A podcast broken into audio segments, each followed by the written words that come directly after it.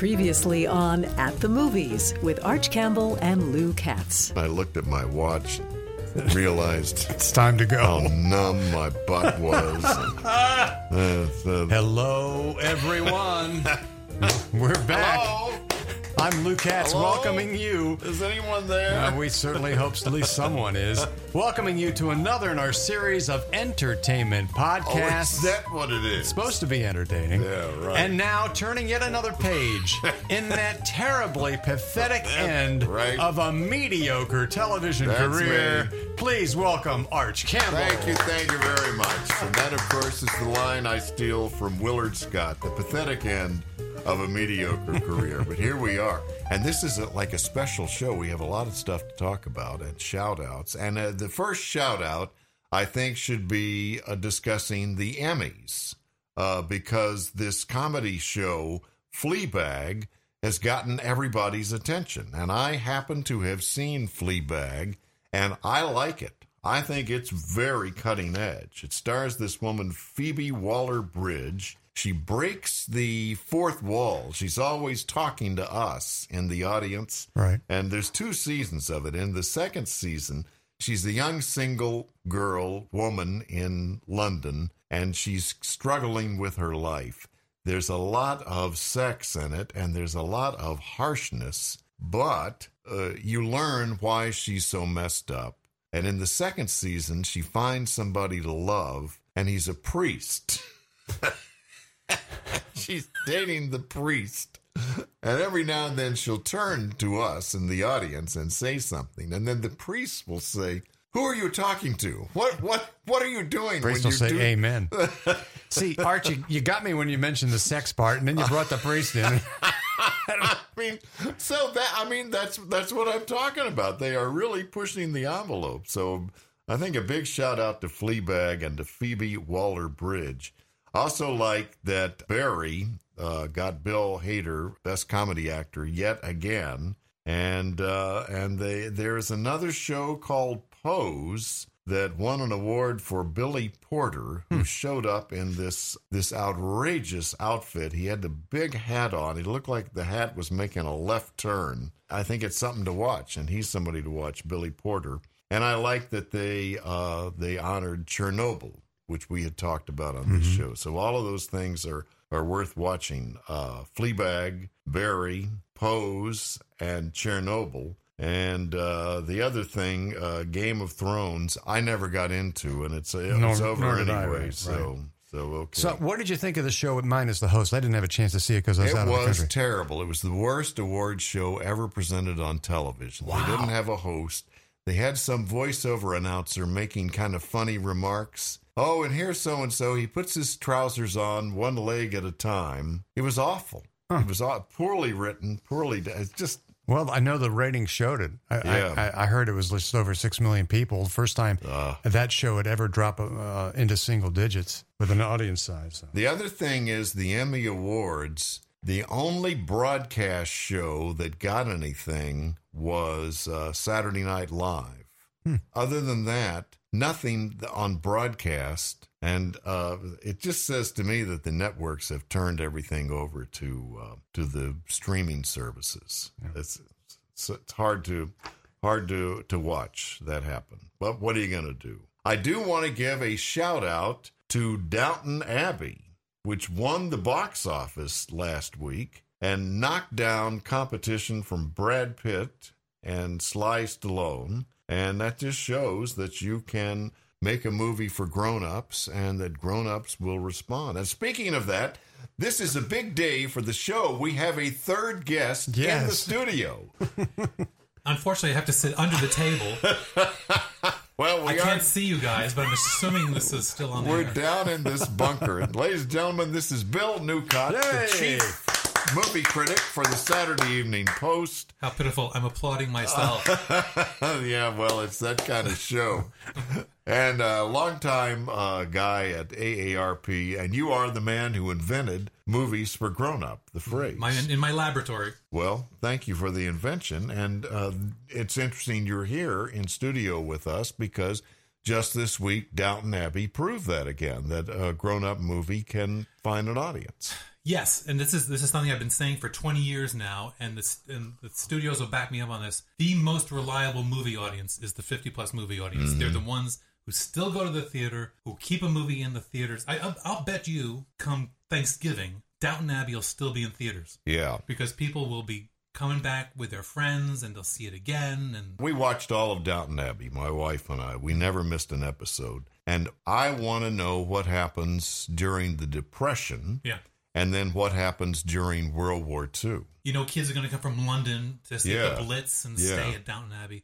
I think they're setting us up for that. I think for one thing, they're preparing us to spend a lot more time with the younger characters. I mean, already, well, there's a surprise towards the end that Mm-hmm. Yeah. indicates we're gonna Yeah. we're not gonna have all those older characters for long.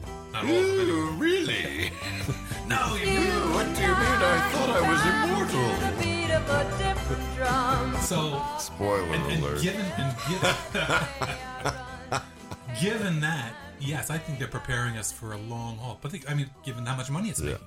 So you're a fan of Downton Abbey as well. As well. Because I every am as well. This week at the movies, Ad Astra opened with Brad Pitt, proving once again that science fiction rarely catches on. It did, it did not have a good weekend at the box Uh, you know, it had a mediocre Yeah, weekend. Uh, it's a spectacular movie, man. That that is a good looking. Looks like 2001. It does. I think we've had this discussion in Mm-hmm. that it may be the best looking space movie since 2001. I found that uh, the adventure was pretty good. The Mm-hmm. things that Brad Pitt did, and you know, they're sending him to Neptune to look for his father. Kind of like At least uh, they didn't send it to Uranus. Thank you. Thank you. I'd insert, like to- insert joke here. I'd like to congratulate Ding, ding, you ding. for beating me to that. Once he finds his father, though, it kind of runs out of gas. I thought. and that and that's been a problem with that movie. That movie was made like two years ago, and Mm-hmm. they pulled it back because audiences hated whatever the original ending was. wow. And I guess they reshot it, and it, if this is better, I guess so be it. Uh, this week, Renee Zellweger opens as Judy in Judy Garland. You put me onto this movie. You, this was Yeah. one you've been looking forward to. Yeah, and it's it's the old. I mean, she's very Yeah. good. She is really good, and you know, you just you just see it in her eyes. She's been chomping at the bit to play this part ever since her career disappeared or something. But and it's that classic. The, you know, she was sitting at her home one day. You can just Mm-hmm. see the image of her in her in her boa, her feather boa, oh. with the phone to her assistant, who's like doing her nails, saying, "I must, I must get another Oscar. what will get me an Oscar? I think Judy. I'll play Judy. That's it.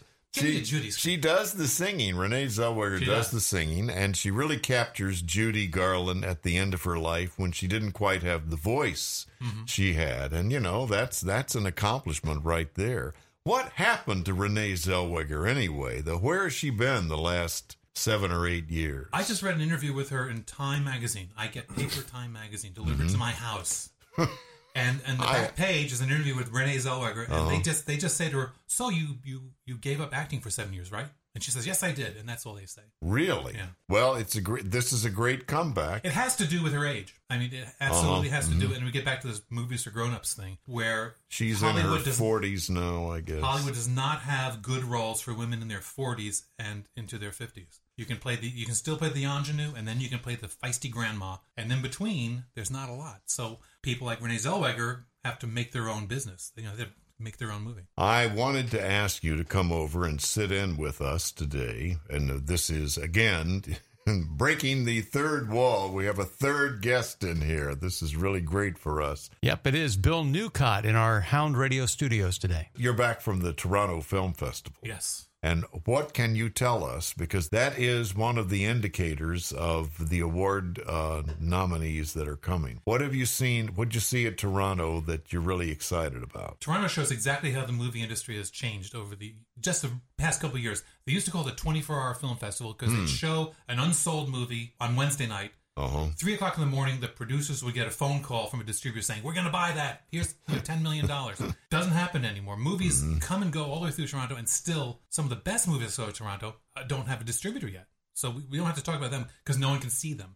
Wow. But I saw Joker, which is opening this weekend. Right. So that one had obviously was sold, and uh, Uh, the audience was, as, was had a mind like I did. They they loved the performance by Joaquin Phoenix, and they loved the look of it. Todd Joker Phillips, is already getting some controversy, though. Yeah. They're pushing back on the violence of it and the darkness of it, and Mm-hmm. particularly in this season of all of the uh, mass shootings. Uh, I understand that Aurora, Colorado, has uh, Hmm. asked uh, Warner Brothers to tone it down, and Warner says they're standing by the product. it's unrelenting violence, and it's it's, violence that has no pushback within the movie. The mm. character is just this ultra violent kind of guy. I mean, sort of like Clockwork Orange, but even at the end of mm, Clockwork Orange, Malcolm McDowell's character faces some comeuppance for what happened. This is just an ascent into It's It how he becomes the villain who Right. fights Batman. Right. And But we no- don't see Batman. There's no Batman. We see actually we see Bruce Wayne as a small child, Oh. which brings up an interesting age difference between him and Batman. And the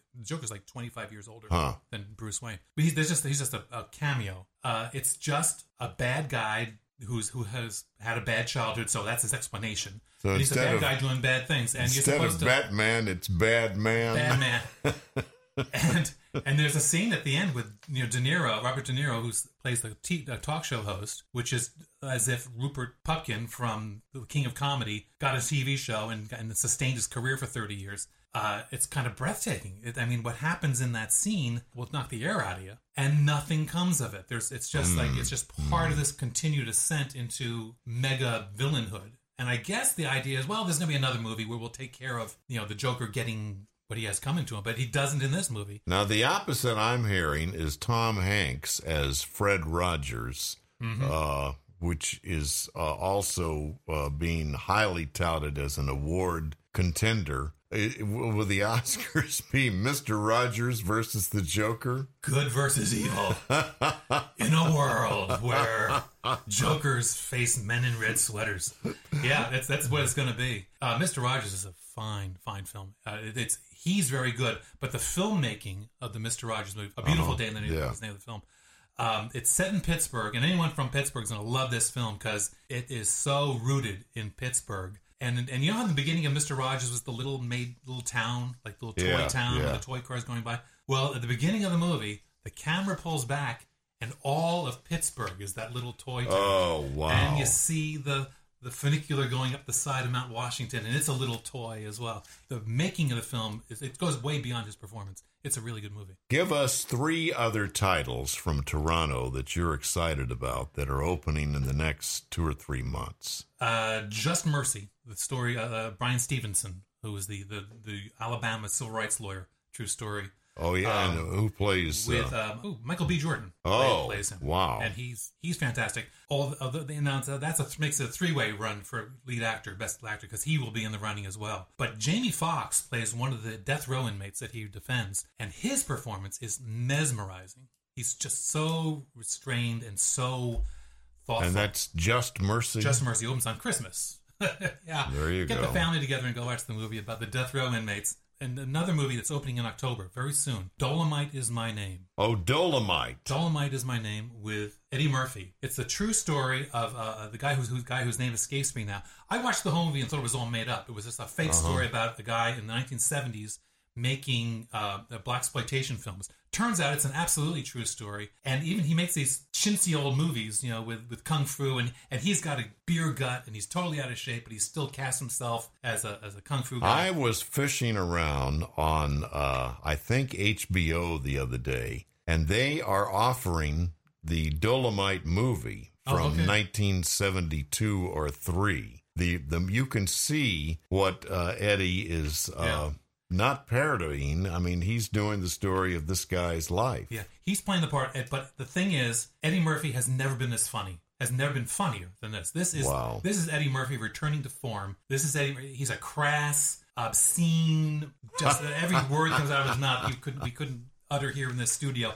But he has that lovability that Eddie Murphy always had underneath that, that that softened it all. He hasn't made a funny movie in maybe 15 years. You know, he was making Yeah, those lame yeah. family comedies where he was trying to be a Disney star. He's thrown that away, and this movie, maybe this may be the performance that I would say deserves Best Actor. Okay, so let me see if I can summarize here. You and I both like Downton Abbey a lot. Mm-hmm.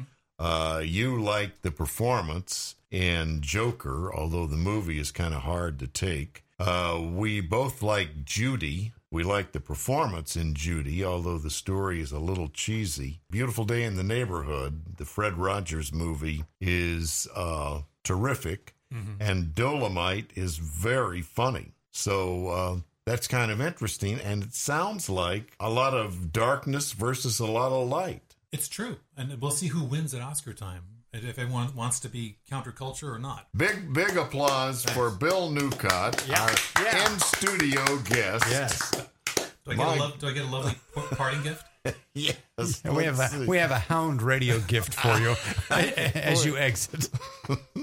Speaking of that, you're listening to At the Movies with Arch Campbell and Lou Katz. We come to you from the worldwide headquarters of Katz Podcasting in an underground bunker buried deep beneath Bethesda, Maryland. This is the Katz Podcasting System.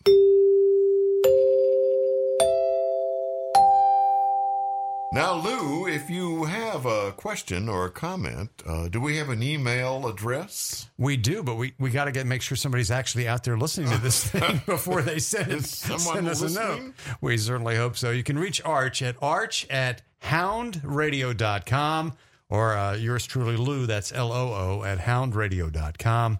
And we would love to have a, an email or two or three or four. And tell us about Hound Radio. Well, Hound Radio is an internet only radio station, an adult contemporary music station.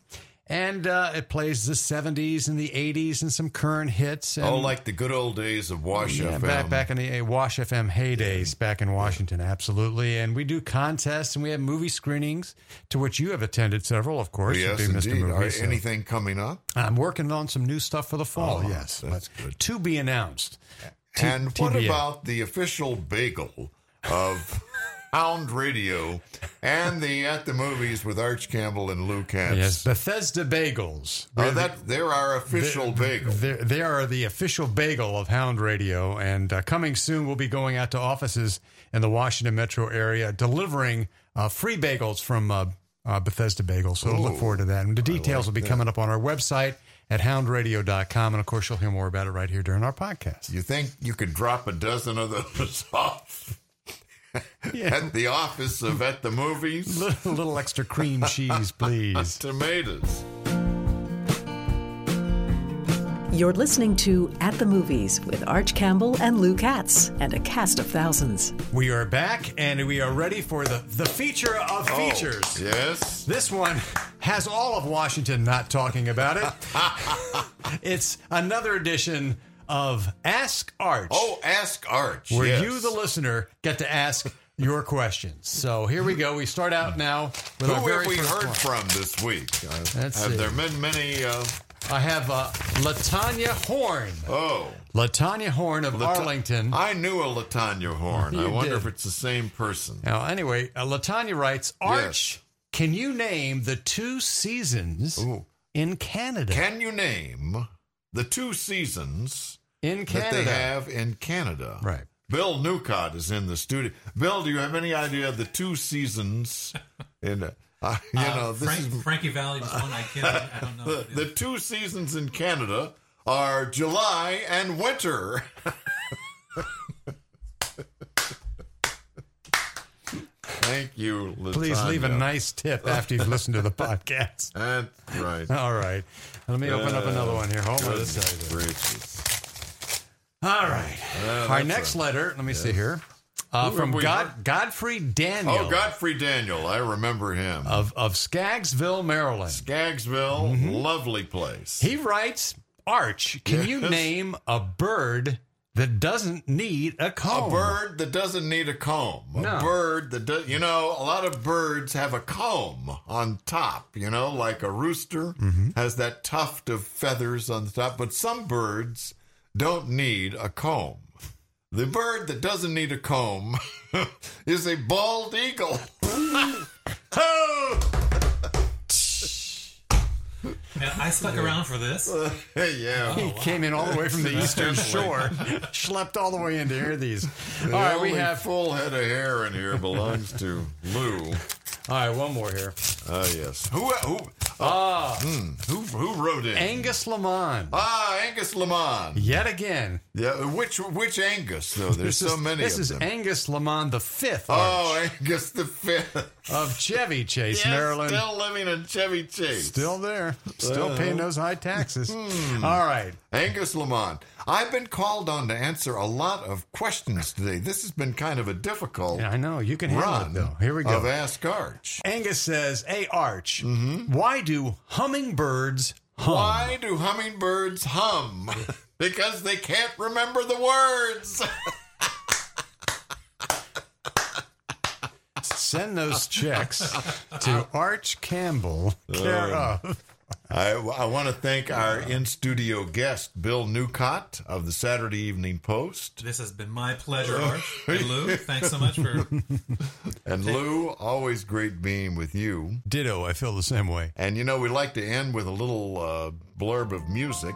So I thought it'd be nice to listen to Renee Zellweger's take on Judy Garland's signature song and uh, sung as part of a tremendous performance by Renee Zellweger in Judy. Thank you so much for listening. Have a great weekend. Somewhere over the rainbow, way up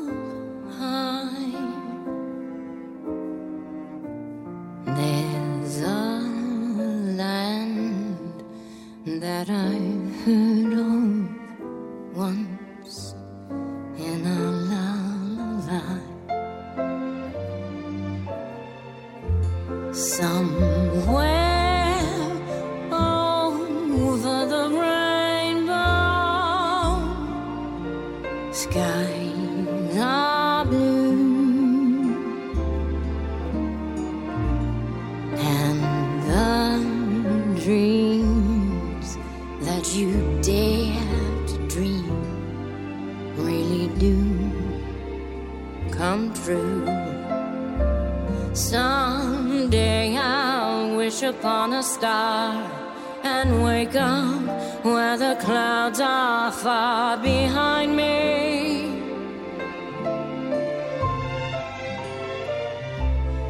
Where troubles melt like lemon drops away above the chimney tops. That's where you find me somewhere over the rainbow.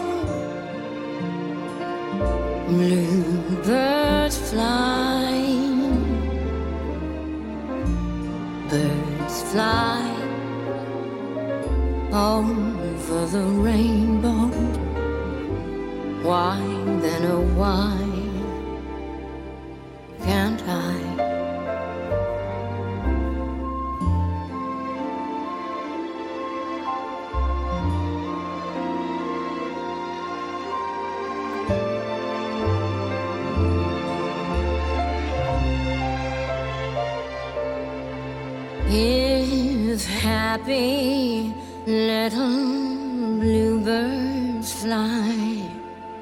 beyond the rainbow, why,